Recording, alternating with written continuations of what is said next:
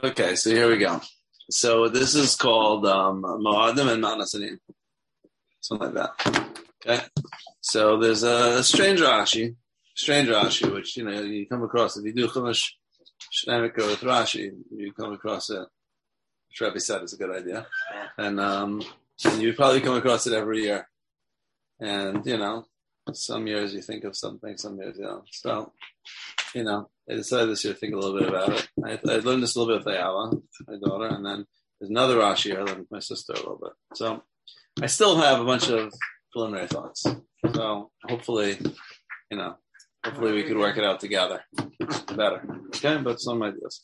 So basically, at the end of MR, if you follow it, the end of MR, basically from Raviyon, it's Eila Moadei Hashem, Asher Tikro, Moadei Hashem goes to Moadei, right? She's Yom Tesem Lachan, then Eila Moadei Hashem, after it's a Shabbat, then it talks about Pesach, and the Omer, and Shavuos, and Sukkot, right? Till almost the end of the parasha, right? And but smack in the middle of the Moados, and it's talking about, I guess, Shavuos, right? Talking about Shavuos, and talking about the karbanos that you bring on Shavuos and all that, right?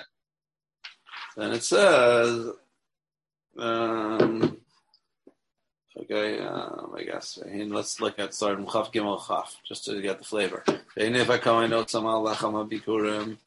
And he waves them together for Shei Lachan Tnufal Fnei Hashem Shnei Kvasim Kodeshul Hashem. Like, come on, talking about all the different karbanos, bring on Shavuos. And you call on this day, you make a kodesh yalacham, tell nachas of Allah sasim, chukasu lam chomashon dosecham, and it's yantef.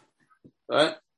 Now he says, and when you're reaping the harvest of your land, lo sechala pasat chavikachacha. Don't consume, don't completely finish the corner of your field. When you got it, you shouldn't gather the gleanings, right, of your field. Rather, you should leave them for the ani and for the ger. And yashalakechem, right? Okay. So there's a few questions. One of them is, like, it already warned us about it. It already did this in last week's year. Yeah. Right? Yeah, I was like, so we just did this, right? We just did this in Parshas Kedoshim. Right at the beginning of Parshas Kedoshim, it says, Yud Tashchot, Yud Tashdas, when you're cutting it, right? Lo sechala pa'asot v'liktar, almost exact same thing. Exactly the same. Then it says over there, so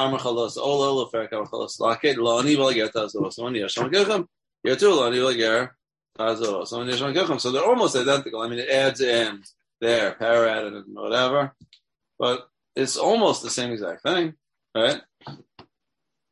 That's one thing. And secondly, what in the world is this doing here in the middle of the Moados? I mean, yeah, it was just talking about, I guess, the Bikurim and the Tufan, the Shnei Lachem, and you're cutting or whatever, but okay, there's a lot of things about cutting, right? A lot of the harvesting and whatever. It's like Mamish, the Parsha about the Moados. So why are you smack in the middle of the Moados? Why is Torah putting in the thing about Matnas Aniyim? Right? Okay. These are the problems. But Rashi, we knew Rashi. Rashi did it. Okay. So Rashi sounds like this. Chav Peah. Rashi. Chav Gimel Chav Peah. Got it? V'kutzuchem. Chazar v'shana. He repeats it. Right? Lavar alem shnei lavim. In order, to teach you that you're over on two lavim. Which basically is like a technique of the Torah. Oftentimes it repeats things multiple times. It repeats the Chomer and everything, makes it more common. Okay? Fine. So then it says like this. Omer, Rav. So I guess that typically indicates it's serious, I guess. Right? Omer, Vardimus, Rabbi Yossi. Okay? Have you heard anyone heard of him before? No. No, me neither. Okay. Vardimus. I love the name though. Mm-hmm. It's a good one. Say that for your firstborn son. This says TV, but then it has a footnote. Okay. Someone suggests that it's really Rabbi Nachman, the son of Rabbi Yossi, who was nicknamed Vardimus because he rose for his countenance was like a rose. Okay. whatever. Mara Akasav Litnam Be'emtzor Galam. Why did the Torah see fit to put this halacha, these rules, halachas about Matnas Aniyim, about Lekkah and Peah, in the middle of the regalim? Pesach v'atzeres mikan, Pesach and Shavuos prior, the Rosh Hashanah v'Yom Kippur mikan, Rosh Hashanah Yom Kippur and Sukkot afterwards. L'lamedcha, to teach you, shekol anosin lekkah shecha peah la'ani karoi. Any person who gives lekkah shecha peah to la'ani karai appropriately, properly, ma'ilem alav, it's considered upon him ki'ilu bana beis hamikdash, like he built the beis hamikdash. The hikr alav karbanosav b'safan. He brought his Gabanos inside that. Wow, amazing. Right? So a person does lekkah shecha peah properly, the Torah considers it as if he built the beis hamikdash and brought his karbanos inside it. Okay, and that's why the Torah puts lekkah shecha peah in right in the middle, smack in the middle of the Moadim. Okay. You have something to say? Okay, any questions? Any questions? Why? Okay, why? Good. Wait. What? Can we just sum up? Wild upshot. Why is it as if he built the beis hamikdash? Right. And brought Gabanos in it. And how does... Yeah, and there's lots of other good things you can compare it to. Right. And you just want to say it's good. Right. Why that specifically. Right. Okay, good. Good. Okay. Any other questions? I mean, it sounds totally random. I mean, that's the problem. It sounds totally random, right? And that's explaining why I put it there. I mean, what's up with Tulavim? That's not addressing that. I don't think he's addressing that. I think he's asking, given that Tulavim is considered one, it sounds like Chomer in it. It's made by that twice. But now you're just saying, okay, why are you putting it here? So showing you, you're smacking in the middle of the Moadim to show you that if you, it's like you build a beis hamikdash and brought Karbanos. Also, I see like the vague connection, but why would this be teaching you that? Like, well, because it's near Yamim Tovim. Right. Now, there's a few. I know. Yeah, it's funny because I guess there are karbanos on the Yom Tovim, which it's talking about, but like it's not quite. It's one thing if you put it in the middle of Kodshim, of Ikra or something, but it's put it in the middle of the Yom Tovim. Right. Yeah. What is Karai? It's a good question. What does that mean, Karoi? Yeah, properly. It's either you just drop it or you don't drop it. You know, just like things are like question. Specific amount of peer pressure. Yeah, that's a good question. What exactly means Karai? Good question. Also, what happens if? What about? I mean, doesn't like the Shechan Peah? Don't they apply in the time that beis hamikdash is Kayim? I'm pretty sure they do. It's true. So, what do you mean? So, why would you build the beis hamikdash? Right. If the beis hamikdash is standing. Right.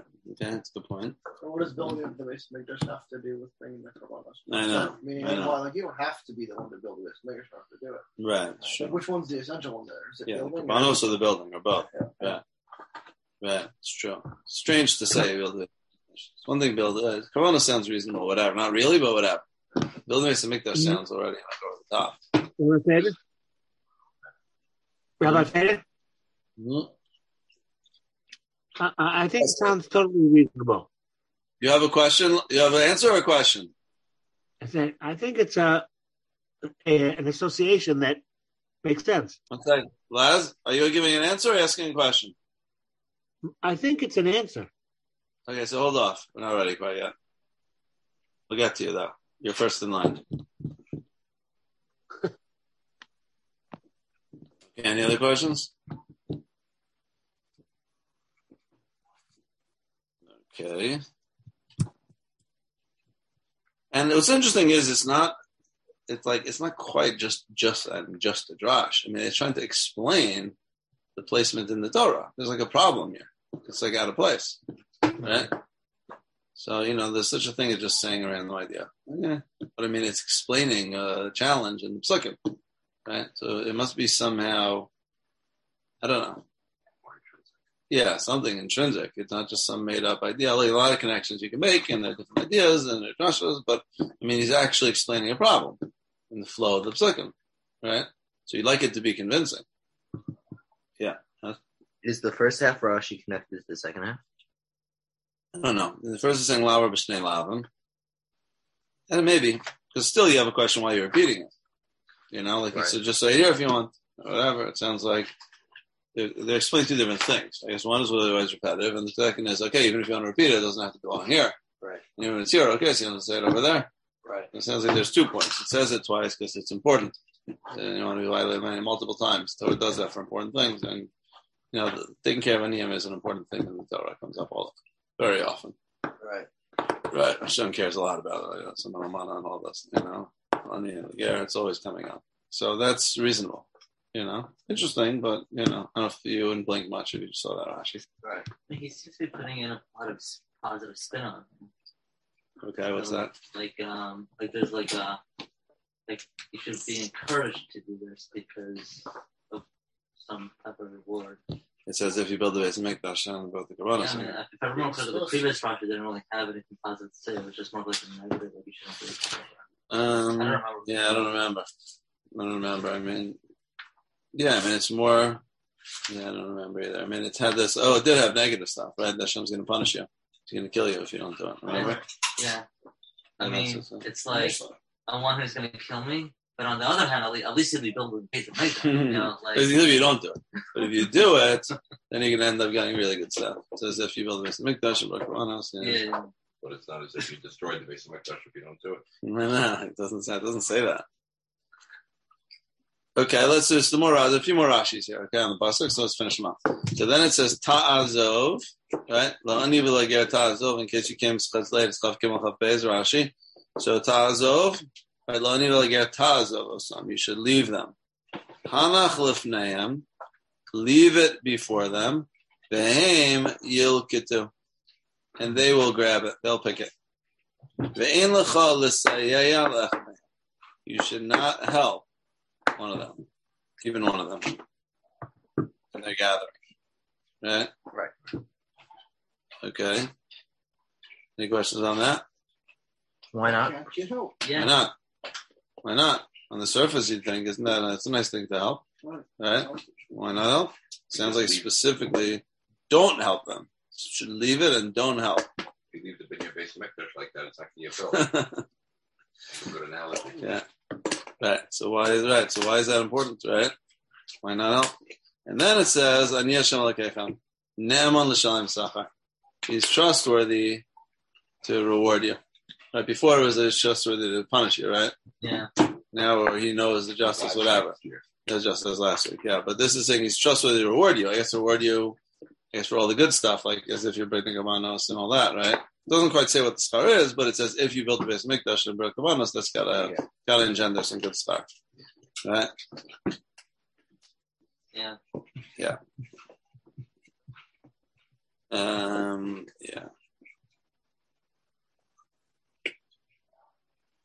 So is it possible? I know this is your question before. What's Karoi? Or someone asked, is it Karoi? Yeah, is it possible that he's explained, maybe the ta'azov is Karoi? I mean, I don't know, maybe there are other halachas, but the one thing he does tell us about how to do it is he says to leave it and not to help. Right? At least in this pasuk, the Rashi's, that's all Rashi's telling us about. That's a proper way to do it. Yeah. Proper way to do it is not to help, but to, right? I guess it answers the question. Yeah, I mean, maybe there's other things. There are other halachas, but it could be this is the one which Rashi is referring to in this very pasuk, right? Right. So maybe we could do is, I know Leslie said you're first in line, but maybe we could first take up unless there's more questions, but maybe we could first take up what's this idea of not helping them, which might be the Karoi, and then maybe we could go back to the original problem. Are there any other? Yeah. What was the original problem? The original problem is why is it like building this and make this and bring your Gabanos now? Okay, does anyone have any other questions or anyone object to that line of approach? Okay. Well, yeah. Karoi at least seems to indicate. One second, I think that's what he says. No, you can. I was just going to Karoi seems to indicate that, in other words, it's not the same thing really in terms of action, but maybe philosophically it's the same thing. But that only applies when you do it with with the philosophy. Oh, I see. Okay. Okay. Like, otherwise, you did it my summit's fault. Oh, I see. Okay. I don't know. Yeah. So Ezra go first. Okay, guy. Just maybe a possibility of why you shouldn't help them. Mm-hmm. Maybe it's like you're leaving this for the poor people. It's like sort of embarrassing for them to have to come and get this. And yeah, it's nice to help them, but it's like, I think just like going into their framework would probably be easier if they could just take it and leave and not like have to have you see them do it. And, like, okay, good. They just rather be unnoticed. Mm-hmm, good. On top of that all. Yeah, listen. Yeah, I was saying do you want to go? No, you go. I think we're on the same page. So I had two thoughts. One was similar to that's like embarrassing for the ani, but also that I think we kind of said this in share like last week. Leaving the Lekkah and all that stuff for them kind of makes the Aniyim like part of it. It helps them like identify with society more. Mm-hmm. Like society right now is in like the season of the katsir, right. And like to have them like come in like do their own like right. Maybe, like katsir is like it's you know it's like a feel good thing for them also. Right. It like helps them feel like part of society. Yeah, it's not just like patronizing them sort of. Is it? Why? And he's saying it's like psychologically. So Ezra's point is that first of all, they're less embarrassed. Right. They have to knock on your door and say, "Hey, can I have the stuff?" Or you have to give it to them and help them or whatever. Then they're embarrassed, right? It's like the high salt stucco is where you did in private, right? Say that type of thing. They don't even know. You know, they don't even know that you see it. They may not even know whose field it is or whatever. They just go to the field and you don't know who takes, right? It becomes totally private. And what Chaim's saying is that you enable them to be involved in harvesting, right? It's like they don't just feel like they're just getting handouts, but like in a certain sense, you're engaging them in the process. Now, it's true it's not their field, but they're at least working for their stuff in some level. They're working for it. They're doing the basic process of at least the final step of it. And they're taking it, they're going out and cutting and gathering stuff for themselves, like everyone else. Now, look, ultimately, they're not plowing and planting and all that. But it's like, in a certain sense, they feel it's different if you feel like you're totally just sitting there like a leech and everyone's doing everything for you and whatever, versus you're involved in whatever degree you could. Now, obviously, you don't have a field, so you can't be involved in the whole process. But at the same time, you feel a little bit like a certain amount of respect that you worked hard to get it. Now, not the same as everybody else, but psychologically, it kind of makes you more like you're doing something, right? Now, it might be easier practically to just let them do everything for you, but there's like the reality of an ani is like a psychology of an ani. Psychology of an ani, he doesn't want to feel like a nebuch, right? Like an ani, he wants to feel like a certain amount of respect. So they both go towards that. He doesn't feel embarrassed. And he feels like he's an actor, he's a doer. He feels like somebody like everybody else in a certain sense, as much as is possible. Yeah. Yeah. I think it's on the Baal bias. Yeah. It's on the Baal bias. Okay, good. Not necessarily an identification with the ani. That's not where the Dagesh Chazak is, although it may be true. Whatever. But the thing is that he shouldn't get ego satisfaction out of it. He shouldn't be like Miss Choir or right. Say that really this is my stuff, right. And I'm a benevolent giver. Right. I want to be a good guy and give you stuff. Right? No, it's not really yours to give. It's really right. God's. Right. Hashem Haaretz Maloa. So they have to recognize that idea. Right. So if you would package it for them and be the face of the giving, that would be a problem. Right. It should just be that they should be that you should let it go. Mm-hmm. Right. You should break your attachment from it. Right. That's, okay. Good. I mean, that's more along the lines of the Chazal. It seems. That's like hold on. The other option. Yeah. I'm gonna hold off another one. Let's start with this one. So I think you're saying implicitly. I'm not sure if you say so. That's the perfection of the mitzvah. Yeah. Saying implicitly, there's two things.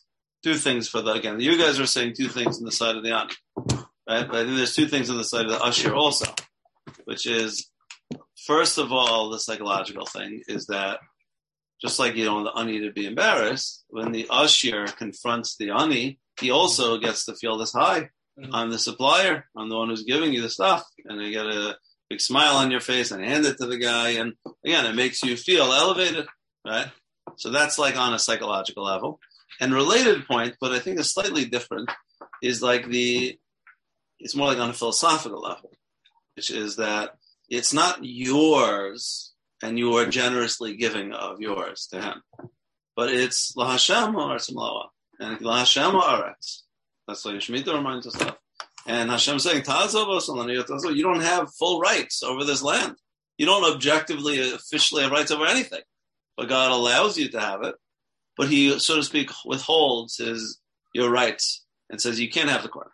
You can't. So by doing ta'azov, see, by me acting and cutting it and giving it, it's like I'm the Baal, the full Baal over everything, and I'm generously giving. It's my gift. But it's not your gift. It's God's gift.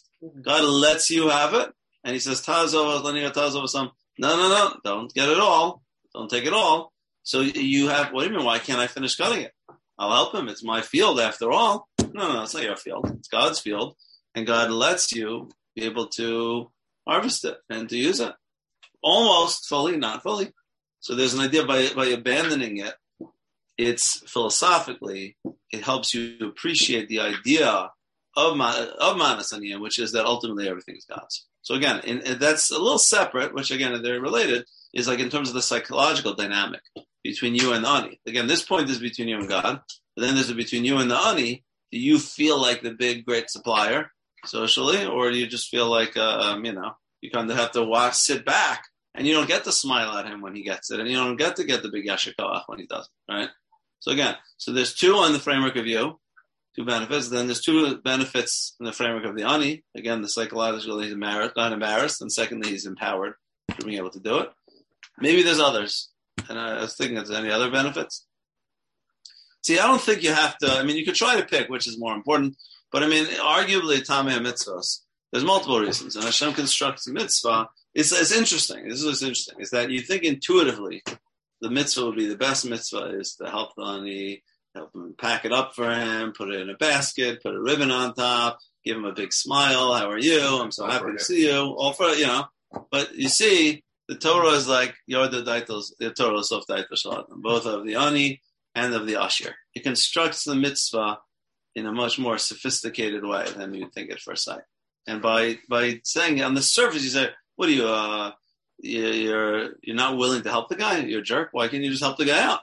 But you realize on a deeper level, in terms of what the Torah is trying to accomplish, philosophically, psychologically, in terms of society, it's a better structure to be able to do it. It accomplishes the objectives of the mitzvah, both for you and for him, by having it.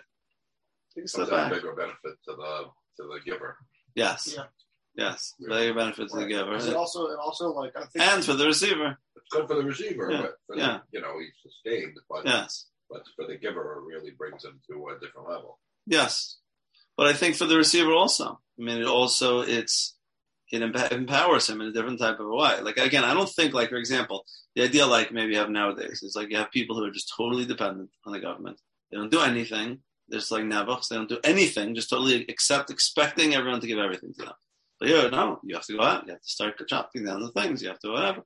So, look, ultimately you're not working, but at least learn how to start cutting stuff off the trees or whatever. At least you involve him in the process that he's doing what he can be doing. And that's the Torah of Tzedakah is not designed to create like a class of poor people who that's their permanent profession. You want to get them involved in being able to do malacha. So they are doing malacha as much as they could. So, and again, psychologically, you don't want to label them also as the aniyim. They have a certain self-dignity and self-respect, and they're working, and that helps them. That's a big part of the tzedakah is both. Again, I don't think tzedakah is, you could say it's for you. It is for you, but it's also for them, right? It's both. And the chachma of a mitzvah is that it's the best on many levels. Chachmas Hashem takes into account all the various aspects of mitzvahs, right? And there's probably more. I don't know. I feel like maybe I have some other ones, but yeah. I think we mentioned it briefly earlier. Someone mentioned it, but it kind of also shifts the like the control paradigm, meaning like you would think that again, like if the usher was the one who was going to like package it up, yeah. Whatever, it all runs out like his time, right? Yes. Like he's ready for them to come and get it, and like you know you ring a bell. Yes. But this way, like it shifts it into the Adi's perspective. Yeah. Like, he's like, now I'm gonna come and like you know right. Whatever, it's the middle of the night. Well, this is what I'm coming right. To. Right. I mean it's still a different point. Yeah. In terms of the Ani isn't beholden to the usher right. In that type of way. Right. He doesn't have to do it on his schedule. Right. Come when he wants to come. It's different. For the one is the psychological that he's not embarrassed, that he cut chops and whatever, but he's saying also it makes him less dependent upon the usher. And also he does that in his own time. Also, it's like you think this is all like you know. Right. I mean, the usher also he has to step back. That's related to the point of ta'azov, but that's more closer to the that related to it that you have to leave, that you can't cut, take to leave beginning. At the beginning. Right. That's the Shabbos, right? Yeah, for 4 reasons, right? Yeah, all the reasons, right? Yeah, yeah. So it's interesting. There are a lot of reasons for that, also. Yeah, right. I think that's another point just related to what everyone else is saying. It's like, you know, I think that it's kind of is a little demeaning to the ani, but it's also like puts the usher in like in a state of like gaiva in a way, like I'm helping you because. Right. You know, like I'm more wealthier than you. Yeah. Right. Situation. Right. And if you had it, you help. Yeah, it's like, you know, like you need my help, and it's like a shoving in space. Mm-hmm. You know, it's like maybe the Torah's going to disassociate from that. Type of yeah. That wouldn't be Karoi. Yeah, that reminds me also. This isn't there like the highest level of suck I think is to give a guy a job. Yeah. Right. That's in line with this. Right. It's like, give him a job. So this way he's making money, but he's working for it. So, like, it's true. It's stucco. You would necessarily hire him as opposed to somebody else. But that's like, it's enabling. It's raising him to the level of a gavra, right? And part of Aniyas is not only a physical condition. It's a psychological condition. It's like the gavra is broken. That gets back to what we were talking about last week about, you know, it breaks the gavra. And you want to give it in a way which helps restore the gavra. Yeah, so arguably, this is part of Karoi. You could give Matnas Aniyim, and you could do it by you helping him. And you think you're a big tzaddik. And as soon as that's what's interesting, is you think you're helping. Very helpful. But that's not Karoi. It's not. Yeah, you got the big name, all that. So it's like you end up not doing it Karoi. You have ulterior motives. It caters to your gaiva, to your control. It's not thoughtful about the needs of the ani. So you give yourself a big pat on the back that you're doing it, but that's not doing it Karoi, right? Now, there's only one aspect of the mitzvah. It's the one that Rashi's highlighting. I'm sure there are many aspects of all the mitzvahs which are designed appropriately. It's interesting. You get a small little detail, which is a lot of chachma built into it, you know? And this is the way mitzvahs are designed. But this one specific, you kind of could see the nuance. Small little thing, which is counterintuitive on the surface. You read the Rashi, you think, what? You don't help him? Counterintuitive on the surface, but then you think into it. Off the cuff, we just came up with 5 different reasons, benefits, which are all compelling. And there is a benefit, maybe small benefit, that you help him and he doesn't have to hurt his back doing it. But when you realize all these different points, you realize that it far outweighs it. Yeah. And I mean, that's the chachma of the Torah. Is, you know, obviously, Hashem, you know, you could make arguments the other way, but you know, this is the way the mitzvah is constructed. Ta'azov or something, right?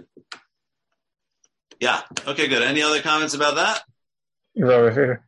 Yeah. Just on the point about the owner having to relate to his field properly and hold back and not act like it's all his to give to the ani.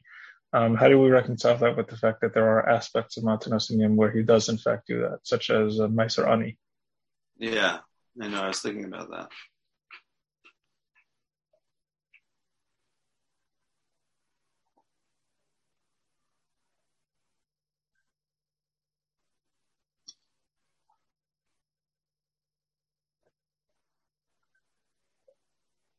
I don't know.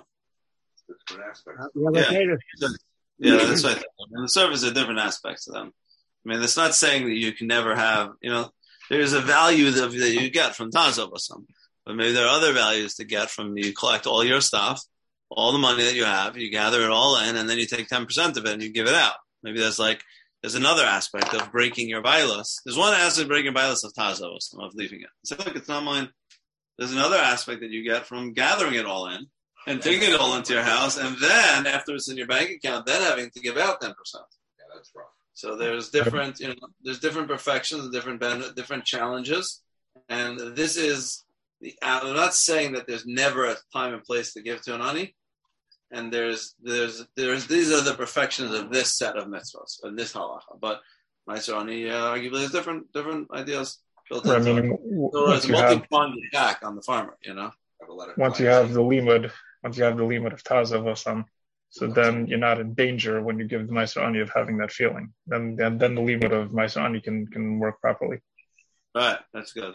Right, once you have ta'azov, do this mitzvah, it gives you the proper attitude, so then when you give ma'aser ani, it doesn't have the same negative effect. Yeah, what are you saying? You have clients who? A lot of clients don't want to give the IRS an interest-free loan, so they don't want to withhold anything from their paycheck, and then at the end of the year, they'll cut a $30,000 check or whatever on tax day. Right. And then there's other people that are exactly the opposite. They don't want to cut any checks to the IRS. They want to just take it from the paycheck. I don't want to see it. If it comes into my account, then I have to write a check. It's too hard, right? Yeah, right. The different psychologies. Yeah, there's lots of different. Right. So it could be a Torah as many mitzvahs. It hits the guy on different levels. Different people have different psychologies, and even in the same person, they're both true. Right. Yeah. Right. Right. Very complex. And that's what you see. The amount of mitzvahs. This is only for aniyim, but the amount of mitzvahs you have on the farmer to check. You see, there is this idea of kochel miyadi, and the significant the great many mitzvahs in Israel which are involved, these are just a few of them. It really hits him on every front, to really put him in his place. It's amazing study, is this, how all the different things come together.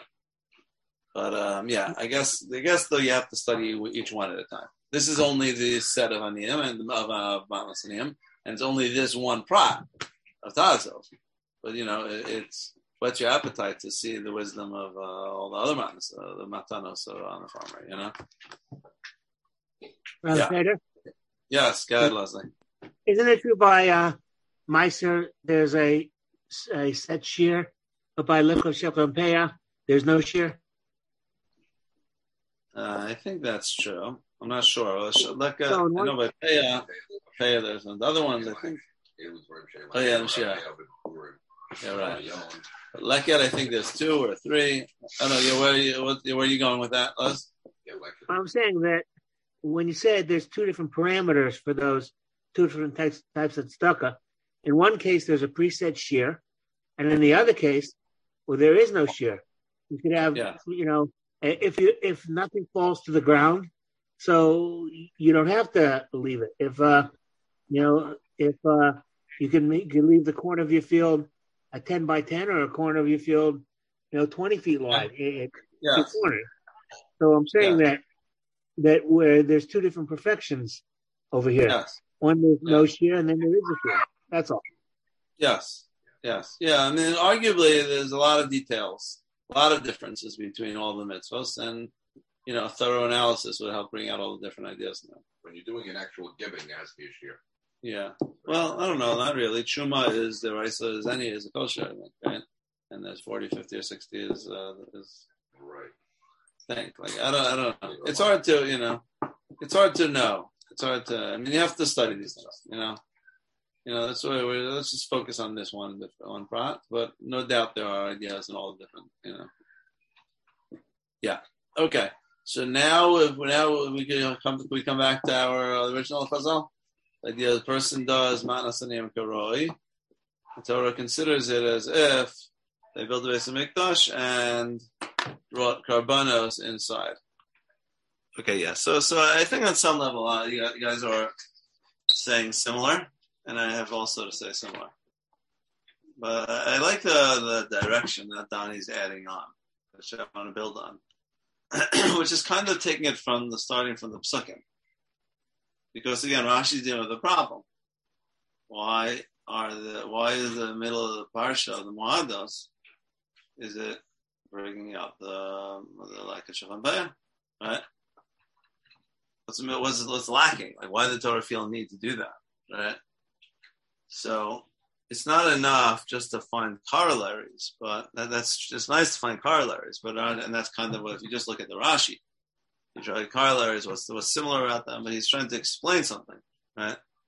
So maybe there's like different ways to. I guess to the point Moshe brought up at the beginning is that, you know, like the Mikdash, the Torah is talking all about the Yom Tov, right? And it's talking about all the Yom Tov and all the avodas that you do.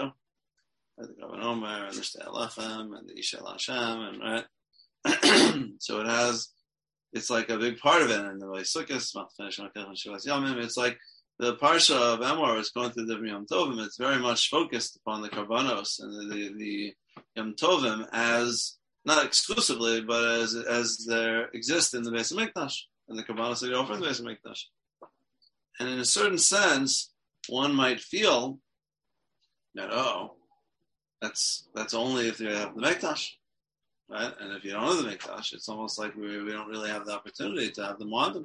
We don't have the opportunity to bring our Gabanos, to express the different, right? To give God our gifts, so to speak, right? But maybe it's like, so you have to, the Torah is trying to address that. And maybe one important idea, which is, it goes without saying, but it's important in the Torah, is that the idea of Karbanos and the Beis Hamikdash is not for HaKadosh Baruch Hu. Not like we're building God a house and giving him gifts. And when we have our festivals and we have our payday, we give God some of our stuff because we're gifting it to him, Balila, right? But that's kind of the idea of the ancient festivals upon which the Torah is like a spin-off of. Right? Man throughout has had festivals and celebrated these momentous times of the year with festivals to their gods, where they go and they give the gods, or share their stuff with the gods, right? And in that sense, you'd really feel like, oh, nowadays we can't do that anymore, right? We can't give God anymore anything because we don't have his house, and we are right. But by throwing in Lekkah, Shechla, and Peah there, see, in the framework of giving to God, in that idolatrous false framework, Lekkah, Shechla, and Peah is totally nothing to do with it. This is just giving to poor people, and that's giving to God. You don't throw that in, right? But see, the essence of the idea of giving to God, lahavdil or lamashal, is the essence because of the Torah's idea of giving karbanos and what the holidays are about.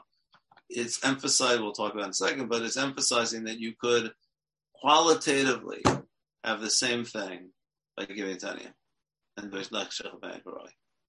Okay, because the essence of the karbanos, all the karbanos, is ultimately about attaching oneself to the proper ideas about God and about his universe and our place in his universe. And on these times of where so significant for the farmer and significant for him to feel strong, look at all this, look at me. So the setting up festivals around these times and the holidays, and you go to the Mikdash and bring Karbanos, helps us check our emotions and our ego and our pride. And helps us, we give it to Hashem as an acknowledgement of Hashem, as well, acknowledgement of everything which we have is the Berkas Hashem. So the idea of going to the Mikdash, it's not giving him anything, it's us recognizing him as the source and giving him, you do an action of giving him, it's not receiving. We're the ones who are receiving the proper perspective on our wealth. And we do that, we could do that by giving our gifts in two ways. In some sense, giving of our wealth in two ways. We could, so to speak, give it directly to God, right, by offering it up in his mikdash, or we could use it to carry out Maaseh Hashem, to further Midas HaKadosh Baruch Hu, to further HaKadosh Baruch Hu's will in this world. That is the Ger, the Asam, Amana are taken care of. That everybody has their needs taken care of, and they're able to live a good Torah life, and to be able to be taken care of physically, psychologically, philosophically, they're able to go on a path of Oz Hashem. So that's also, so to speak, filling God's will. It's also giving it to God. Because you're never ultimately giving it to God, it's ultimately just in recognition of God. So you can recognize God's existence by offering it up, be caught to him, so to speak. Or you could give it to carrying out, fulfill, feed his family, so to speak. He's like an obvious omim and the also, right? And all that. So in that sense, either way, you're acknowledging that I'm not the true ultimate bottle of my stuff. but it's really Hashem. And then by putting something which is on the surface entirely unrelated, right? Unrelated of mikdash and festivals and karbanos and beis hamikdash and a mundane thing in your field, who knows where in Eretz Yisrael, and you're just kind of sitting back and not even doing anything, right? This is also interesting. If you want to be giving to God, you give. You take your thing and you say, God, here you go. That's part of the mindset of the person who wants to pay off God, or the idea of the festival, that type of thing.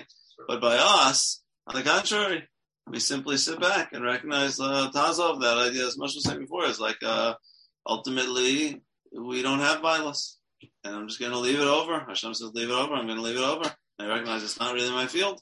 So it's like, it's comparing, and maybe that's the Bnei Beis Hamikdash. Bnei Beis Hamikdash is like an active ma'isa of building a house for God. And ta'azov is the antithesis. You're just sitting back and doing nothing, right? So it's like you'd think that those two could both have the same type, same perfection. It doesn't matter how active you are or how passive you are. What matters is the subordination of the gavra to the Ratzon Hashem. And that might occur through building a house, which is manifest, and everyone could see it, and you feel, look at me, I built this big house, and it's gold and silver, all the beautiful house which we built, and we feel great about it.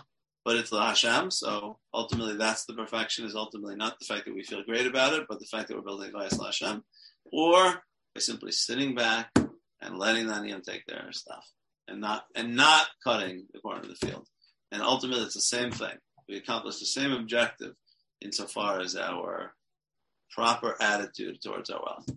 Now, of course, you don't want to take it too far. There is a mikdash, and of course there's a perfection of the mikdash, and there are things that we get from building the mikdash that aren't necessarily identical to that of Matnas Aniyim. But like at its core, at its essence, you want to feel that you still qualitatively, you don't like, the point is like this, is that we, let's say us, we're in Galus, we don't have the mikdash. Are we qualitatively lacking in the objective of the Torah, or are we just lacking certain methods which help get us there? And the methods are very important. But it could be it's saying is that qualitatively you could do build ways to make this from Gabanos, or you could sit back on your field and let them take it. And you do that properly. And the Torah system is constructed in a way that the person could have the same qualitative relationship to HaKadosh Baruch Hu with when the mitzvah, when the system is in full bloom in all its details, or the system exists in a more crippled form when it's in Galus.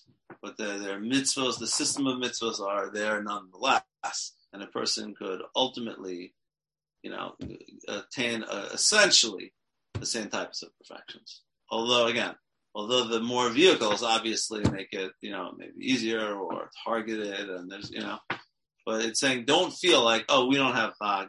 We can't have the benefits of Chag. We don't have anything because we don't have the Mikdash. It's saying no. It's not putting in the middle of there. The Chag is the right way to relate to your harvest. Right way to relate to it. So it tells you how do you do it. You bring Kerbanos. And then it says, oh, how else do you do? You give to the Aniyim. So it's like the essence is not the building Mikdash. The essence is the proper way to relate to your stuff. Yeah. I mean, so,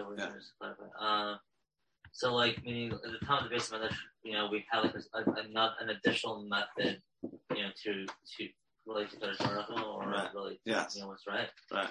But now that we don't have it anymore, now what do we do? Yes. Well, there's still another method you can do in order to achieve that function. Yes, right.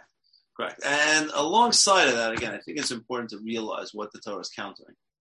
Torah, so we for us, it's these ideas obvious that the Torah and the Karbanos are all for us, right? But the Torah is countering the derech of Avodah Zarah and the festivals of Avodah Zarah, which is for their gods.